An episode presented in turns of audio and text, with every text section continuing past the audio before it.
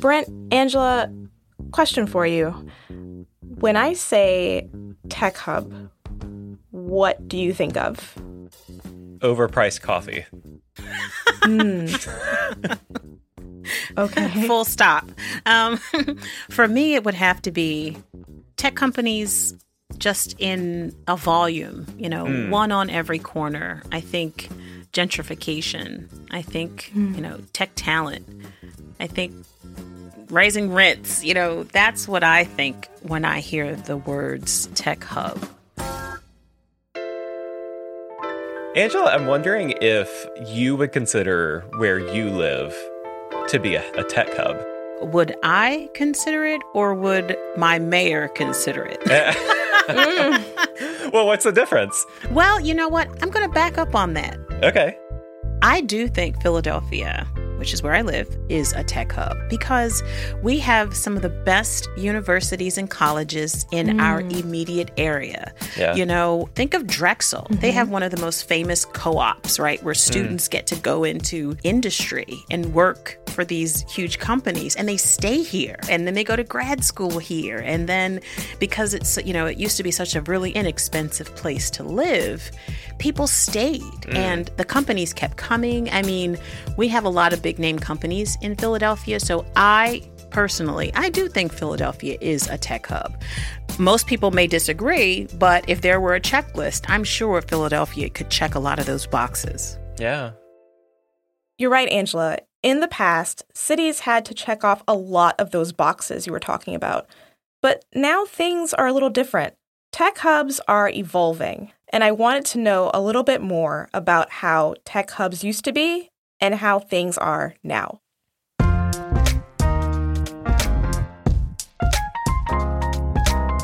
This is Compiler, an original podcast from Red Hat. We're your hosts. I'm Brent Simoneaux. I'm Angela Andrews. We're here to break down questions from the tech industry big, small, and sometimes strange. Each episode, we talk to people in the tech industry, including Red Hatters like us. Today's question How are tech hubs changing? Producer Kim Huang is on the case. So, Kim, who are we talking to first? Well, I needed to know in the beginning a little bit about tech hubs and the way they were before. So I spoke with Christian Bigsby. I am the Vice President of Workplace Resources, which is effectively the global real estate and facility management function at Cisco. I asked Christian about how tech hubs came into prominence. We've heard stories about the big startups, the desirable places to work, like Fang. Wait, what, what is Fang? No? Ah, Fang! Tell him, Kim. All right, let's see if I can get this right. It sounds dangerous. It is a, uh, it's kind of an acronym You got this. Facebook, Amazon, Apple, Netflix, and Google. Boom. Bang. oh, okay. Many, many people in the tech field refer to FANG when they're talking about Silicon Valley and all the desirable companies that most engineers and developers want to work for when they uh, exit college, for example, or they first enter the field. Yes. But what does that have to do with places like Silicon Valley, like the actual geographic location? Christian talks a little bit about what brought tech workers together in the first place. At that time, technology required a place to develop, work together. There was not really remote collaborative technology. Those were the advent of these tech centers. The nature of technology allows us to do all sorts of asynchronous work, lots of remote collaboration. The nature of augmented reality and other things, artificial intelligence, allows us to work from anywhere. So, in the beginning, the tech industry enjoyed a little bit of privilege compared to other industries. It was very easy to work basically from anywhere. And ironically, over time, the products that a lot of these companies started turning out helped enable other companies to also have teams that could work from anywhere. So, what's really important about having a physical location is having a place where people can come together in person. Hmm. So it's kind of like this ironic thing where the tech companies sort of drew everyone together and then created the technology by coming together that allowed us to go away. yeah, kind of. Isn't that interesting though? It is. yeah. But Christian says there's still something really special to having people work in person. There is still something to the ritualistic and the ceremonial part of people being together. They still want to connect for the right reasons. They want to connect with people that energize them, share a vision of the next innovation. Uh, they rally around a common cause or a common culture or the investments that they're making in the community, even. And that's the deep human connection that people seek and that they'll still go to a place to do that. I miss working in an office. I love this remote work thing, but dang. yeah, I'm I'm with you, Angela. Like just being in the same space with people and, you know, running into them, working on things together in the same physical space. Like there's to me there's I don't know. I miss I, honestly, I miss it too. I'm with you. Okay. So I don't feel so alone. But if we're talking about Silicon Valley, Christian said it. Like it was people coming together, yeah. you know, brainstorming in the same room, in each other's faces. And that's how that phase of innovation happened. I think we're in another phase right now, right? I think so. And with the technology that bought us the the ability to work so effectively remotely, now we have to transform how we innovate, how we communicate across across the airwaves. How do we get that serendipitous meeting with a coworker via an online meeting? Yeah. To Angela's point, I think that we have to be very explicit to people as to why they're being asked to work in person. It's not about the what, it's about the why. Why are we why are people being asked? We have to make it matter. We are not asking people to come to a place for the purpose of attendance. So the focus has got to be on how we get teams right, how we get the settings to create those great team moments, how we get those great sort of blank canvas moments for teams to create the things they need to, whether it's work on a project, to work on a campaign, to work on a launch, to work on a customer solution. Angela, earlier on you mentioned gentrification. So I wanted to address that very large elephant in the room. What happens when a tech hub becomes gentrified? What are some things that need to be considered? So, I have a lot of feelings about this, and I just think that when a city becomes a tech hub, when tech hubs start coming into a city, I think they have a responsibility to that place because they're impacting it. They're impacting the community. They're impacting the the way the schools are going to run, the way the streets are going to be built. They're they're impacting so much that they have to be mindful that, you know, if they ever decide to up and leave, that impact is going to have a ripple effect throughout all of the people that are still there and don't have the luxury of getting up and leaving. Even if the tech companies stay, right? The impact is felt either way. Yes. Yes. Yeah. I agree. Companies need to keep their ear to the ground to make sure that they know what's going on in a community. So, I wanted to speak to somebody else who had a lot of things to say about how a tech hub and that kind of culture transforms a city. I spoke with Patrick McKenna. He's a person that writes a lot about tech hubs. I think it's not just the tech workers, it's all the people in the city that made the city so vibrant and creative and interesting. So, for every tech worker you attract, you get four service jobs, maybe four or five service jobs. And then for all that wealth and all that success, you know you need to actually retain the people that made the city really interesting the musicians the artists. And i like to think about it the teachers and firefighters. You want them living in the community as well. And so this is why what you're saying is so important. When you're going to attract this new workforce then you need to be able to house the new workforce so you don't price out and push out the people that actually made the city so interesting and attractive to begin with. So angela how do you feel hearing what Patrick has to say about a city keeping its character. I think that is very important in any city. The people give it its culture, its vibrancy. If they are unable to afford their own property taxes, their own rents, I see that as being very problematic. Yeah. And I don't, you know, I don't know that anyone is saying we don't want prosperity. You know, we don't no, want not at all. Not progress. At all. I think it's responsible progress and it's responsible prosperity and prosperity for the entire community, right? Yes. Mm. So, how do we get to what what would you what do you say responsible prosperity? Yeah. I love that phrase. Yeah, me too. Like how do we get there? And I feel like you and I Brent are thinking the same things. Yeah. This is why I spoke to Patrick McKenna, who we just heard from. He runs a nonprofit called One America Works, and it's dedicated to getting more people into what he calls the modern economy. When he says more people, he means more people outside of major cities. Patrick introduced me to two important aspects of tech hubs, like two things that make them work. The first one is what he calls the knowledge network. Knowledge Network is the access to the know how that's required to build and scale technology companies. So if you have a really good idea and you're, you know, in Silicon Valley, you can test that idea against a lot of really smart, knowledgeable people and learn, oh, this idea has been tested, failed, tested, failed, tested, successful.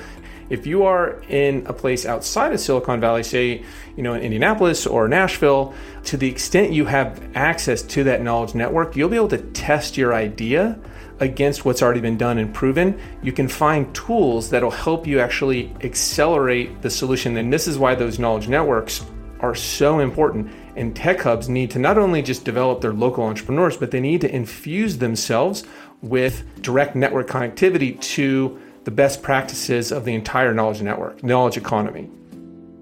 So, what is Patrick saying here about knowledge networks? Is he saying that it's changing or these don't exist?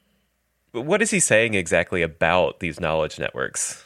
Well, it's one of two important components, right? So I'll introduce the second component, and then together we can go back and discuss exactly what he means by all of this. Okay. The second is the trust network. The concept of Silicon Valley is a trust network.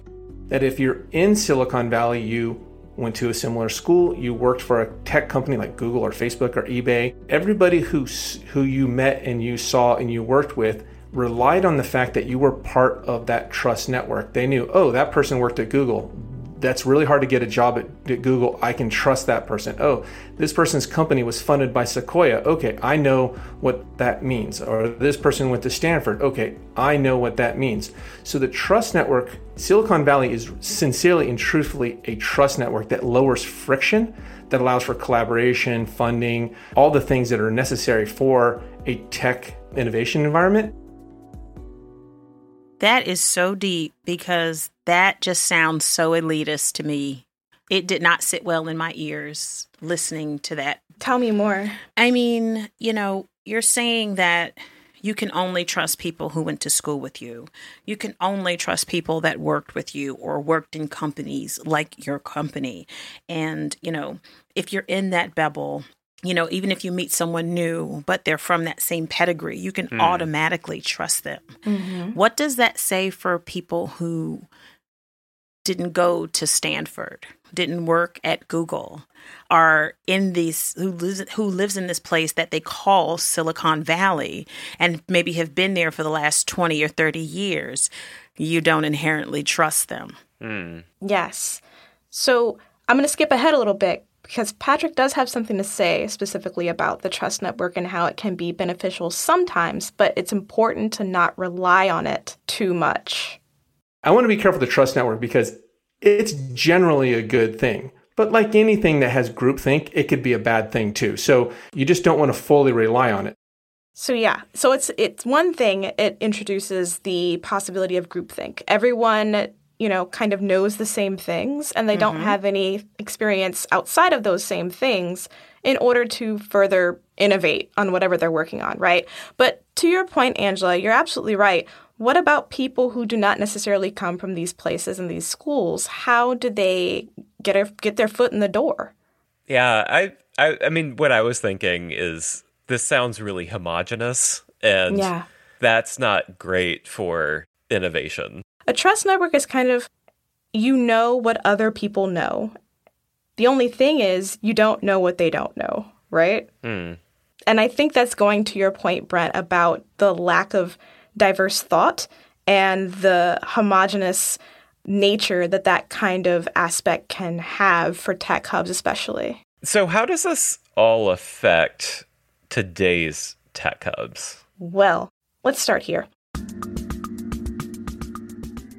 Patrick says these two concepts, the knowledge network and the trust network, are needed to ease barriers to innovation. To me, it sounds like these concepts help teams scale their operations, whether they are a small business looking to grow or part of a larger organization trying to find their next big thing. So when I think about the trust network and why it's so important with tech hubs, is to the extent your tech hub is connected to the trust network, you've now lowered the friction and barriers to get access to talent, funding, all the things that actually make you successful. So the knowledge network is very technical, skills based, kind of how you iterate, how you think, how you flow the pieces, components. I think I'm with Angela on this one. Like who is the you in what he's saying here? Not you me. know? Mm, not me either. It's not talking about me. Yeah, I get that. The way he talks about tech hubs does sound a little insular, but I think he's getting to a much bigger point. Angela, it might resonate with you a little better. Okay, let's hear it. So, Patrick is breaking down how these networks used to be, but something different is happening. Something that will make these things not so homogenous. And it has to do with the cities themselves. Up until you know a year and a half ago, cities really focused on attracting the companies to their city. And this usually came in terms of tax incentives. The cities were actually making pitches to the companies to say, hey, open an office here. What's really changed is that the workers are in more control. So cities now have the opportunity to make a direct pitch to the talent workers out there and say, hey, you can come to our city. We have affordable housing, we have safe cities, we have great schools, and you don't have to sacrifice your professional career because there are a lot of people like you here already. Cities are starting to realize that these two concepts of the knowledge network and the trust network, they are important, but they are not stationary. Mm. Mm-hmm. So they're looking to talent themselves instead of making an appeal to a tech company to build an office in their locale. Do you think that the way that tech hubs are kind of shifting is this a like a positive thing? Is that what I'm hearing? I hear yes. I hear yes too, right? what's happening in, if you if you really pull back and see all these different components for what they are what's happening is that the w- more insular less diverse aspects of the knowledge network and the trust network are being dismantled Yeah. and the tent is being made a little bit bigger for people who want to get into the tech industry so if you take away those more exclusive aspects of what makes a tech hub successful, you enable not only other cities to kind of build their own tech hubs and, mm. and have their own local brain trust as far as people who work in the tech industry, you're also making the whole of the IT industry more diverse. Mm. Hmm. Indeed. Hmm. That sounds like a win win to me. I told you we'd get there, and we got there. They got there. You just had to, be, you just had to bear with We're me. skeptical, Kim. We were skeptical for a second there. So, after listening to Patrick and Christian, I'm curious to find out who's doing that work or where is that happening? You know, where are those tech hubs that we're talking about? Where are they coming to be? I'm glad you asked. I'm Dr. Nashley Cephas, and I am a machine learning tech evangelist at AWS. I'm also the founder of the Bean Path, which is a nonprofit based in Jackson, Mississippi that does free tech help. Also, I'm the lead developer and founder of the Jackson Tech District, a 14 acre live, work, play development in the downtown Jackson, Mississippi area. So, Dr. Nashley, she prefers to be called Dr. Nashley, started the Bean Path to provide free tech support for local citizens in Jackson. From there, the program grew, and eventually, Dr. Nashley was able to secure 17,000 square feet of unused space in downtown Jackson. Okay, now. And so uh, I, I inquired about the property. I found out that the same person owned all the, the property around it as well. So it ended up being uh, acquiring 14 acres September of last year and the rest uh, in February of 2021. And I thought that, um, you know, this is great. Now we now I became a real estate developer.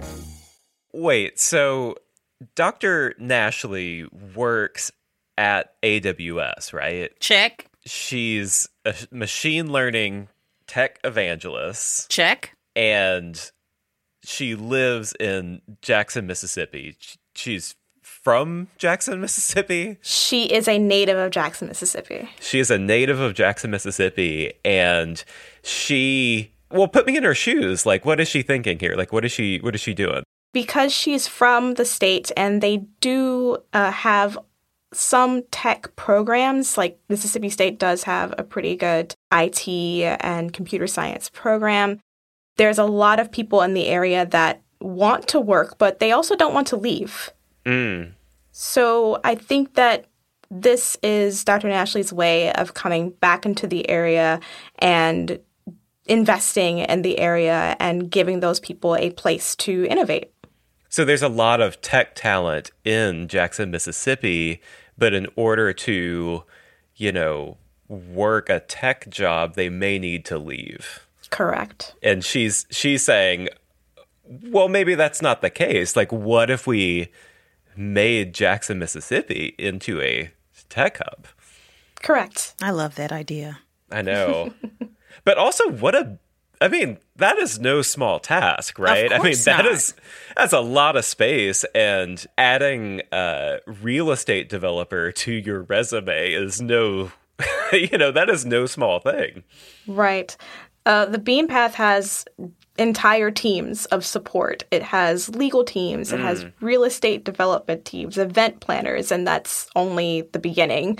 Dr. Nashley says that she put a lot of work into understanding tech hubs and how they work as she finds herself building one in Jackson. I would say that, you know, there are definitely other spaces of like innovation hubs, I guess as we call them, throughout the country, even beyond. I've, I've toured several lived in you know different areas that have had these systems and these these tech ecosystems and and these spaces grow and thrive. So, what inspired the development in Jackson? Dr. Nashley, like I said, she's from Jackson, Mississippi, and she has a personal stake in seeing the city thrive.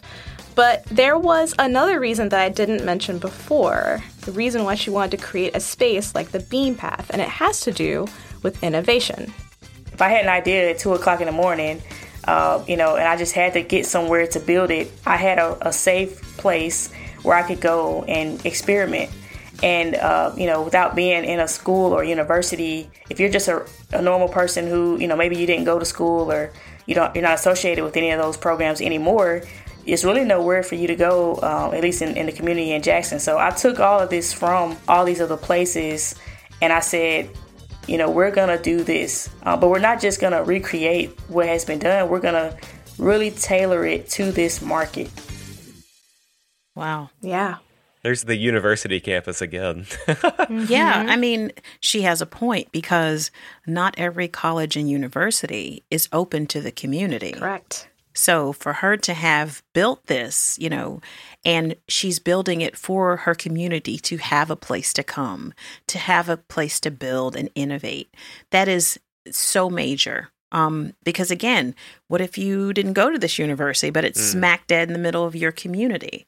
And you don't have the access to it that, say, a student does, but you'd like to use the resources. She really brings down those barriers uh, with building what she's doing, building what she's building. Yeah, her talking about having an idea at two o'clock in the morning and having a safe place to go and build it, you know. It, but I would say not just a safe place, but a a group of people there as well, you know, a kind of a, a trust network, you know, or a knowledge network, or a knowledge network, exactly, a knowledge network, yeah, yeah, exactly, of people that you can build with as well, exactly.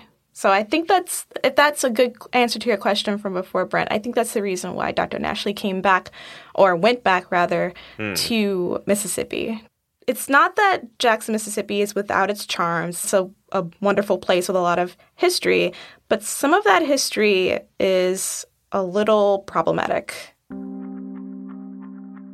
We have a, a bad rap uh, for, you know, historic racism, stereotypes, uh, you know, like are we walking around with, with bare feet? You know, hey, who, who knows? Maybe, maybe I am, but but it's okay. But I think the biggest misconception is that we don't have the tech talent, and I know for a fact uh, that those people are there. I know that a lot of those people who are very successful in the tech industry are have ties to Mississippi as well, uh, myself included. And so having to be able to, uh, you know, get educated in Mississippi or be from there, and then to go out and, you know, feel like, you know, maybe you don't get the same opportunities in Mississippi that you can get elsewhere. I'm hoping to change that. That that is a big motivator behind uh, stopping the brain drain, as we call it. It happens. Folks graduate college and move on, or, you know, they choose a college outside of where they grew up and they never come back. And yes. yeah that your all of your resources your natural resources you know sometimes they go away and don't come back. Yeah they go to where the opportunity is at. And often at least in tech it has historically at least in the recent past been to tech hubs you know? Yes. I was made to believe or told directly in some cases by my family in no uncertain terms that I would have to absolutely move away from my hometown if I wanted to pursue any type of career. Just because my hometown is so small and there's mm. very limited uh, job opportunities there. So for me, if Dr. Nashley can be successful and build a tech hub in a place like Jackson, that really gives a lot of hope for me. It really changes the game as far as where the talent is. Mm. Because it's not like my personal ties to my hometown disappeared when I started working in tech. They didn't go away. I'm very invested in my hometown and the people who are there, my family, my friends. I want them to be a part of this modern economy as well. I don't want them to be left behind either. I have a very personal stake in this. We started today's episode by asking the question, uh, "How are tech hubs changing?" And I'm I'm wondering, Kim, what you think now. I think that when people talk about tech hubs traditionally, there's been a laundry list of all these things: walkability, desirability, parks, recreation, amenities, schools. But the ultimate factor for tech hubs is people. Yes. That's the number one factor always. People do the work, they innovate, they create technologies that address the problems in our world. And those people are starting to realize that innovation can happen anywhere, not mm. just in a city. Business challenges are not restricted to a place. People can experience those same challenges anywhere. So talent is moving and it's shifting and it's changing the way that it does things. And businesses and therefore cities will have to change too, right along with them. I want to be careful in saying, I don't think Silicon Valley is a horrible place. I don't oh, think yeah, San to- Francisco sure. is a horrible place. I was just vacationing there. It is not a horrible place. Oh, it's, it's fantastic. Yeah. Yes. But I feel that over time, it will become cultures instead of one centralized culture. I yeah. feel that. And Silicon Valley has a really important part to play in that. Absolutely. I feel that it it can serve to empower other cultures and other locations into being not like them, but different because mm-hmm. we need a lot of different perspectives and a lot of different talents to solve the problems and the business challenges that we're trying to address. I could not have said that better, Kim. I love that so much. I'd like to hear where people live and would they consider it a tech hub? Yeah. Mm, okay. So hit us up at Red Hat on Twitter and use the hashtag Compiler Podcast. We can't wait to hear about all these new tech hubs. And that does it for this episode of Compiler. Today's episode was produced by Kim Huang and Caroline Craighead. Victoria Lawton invests in our dreams, no matter how silly they are. And trust me, they are often silly. Our audio engineer is Elizabeth Hart with Christy Chan. Special thanks to Sean Cole. Our theme song was composed by Mary Ancheta. Thank you to our guests, Christian Bigsby, Patrick McKenna, and Dr. Nashlie Sephus. Our audio team includes Lee Day, Laura Barnes, Claire Allison, Nick Burns, Aaron Williamson, Karen King, Boo Boo Howse, Rachel Ertel, Mike Compton, Ocean Matthews, and Laura Walters. If you like today's show, the best thing that you can do is to leave us a review and share it with your friends. It really, really helps us out. That would be so awesome. Thanks for listening. We'll see you real soon. All right. Bye, everybody.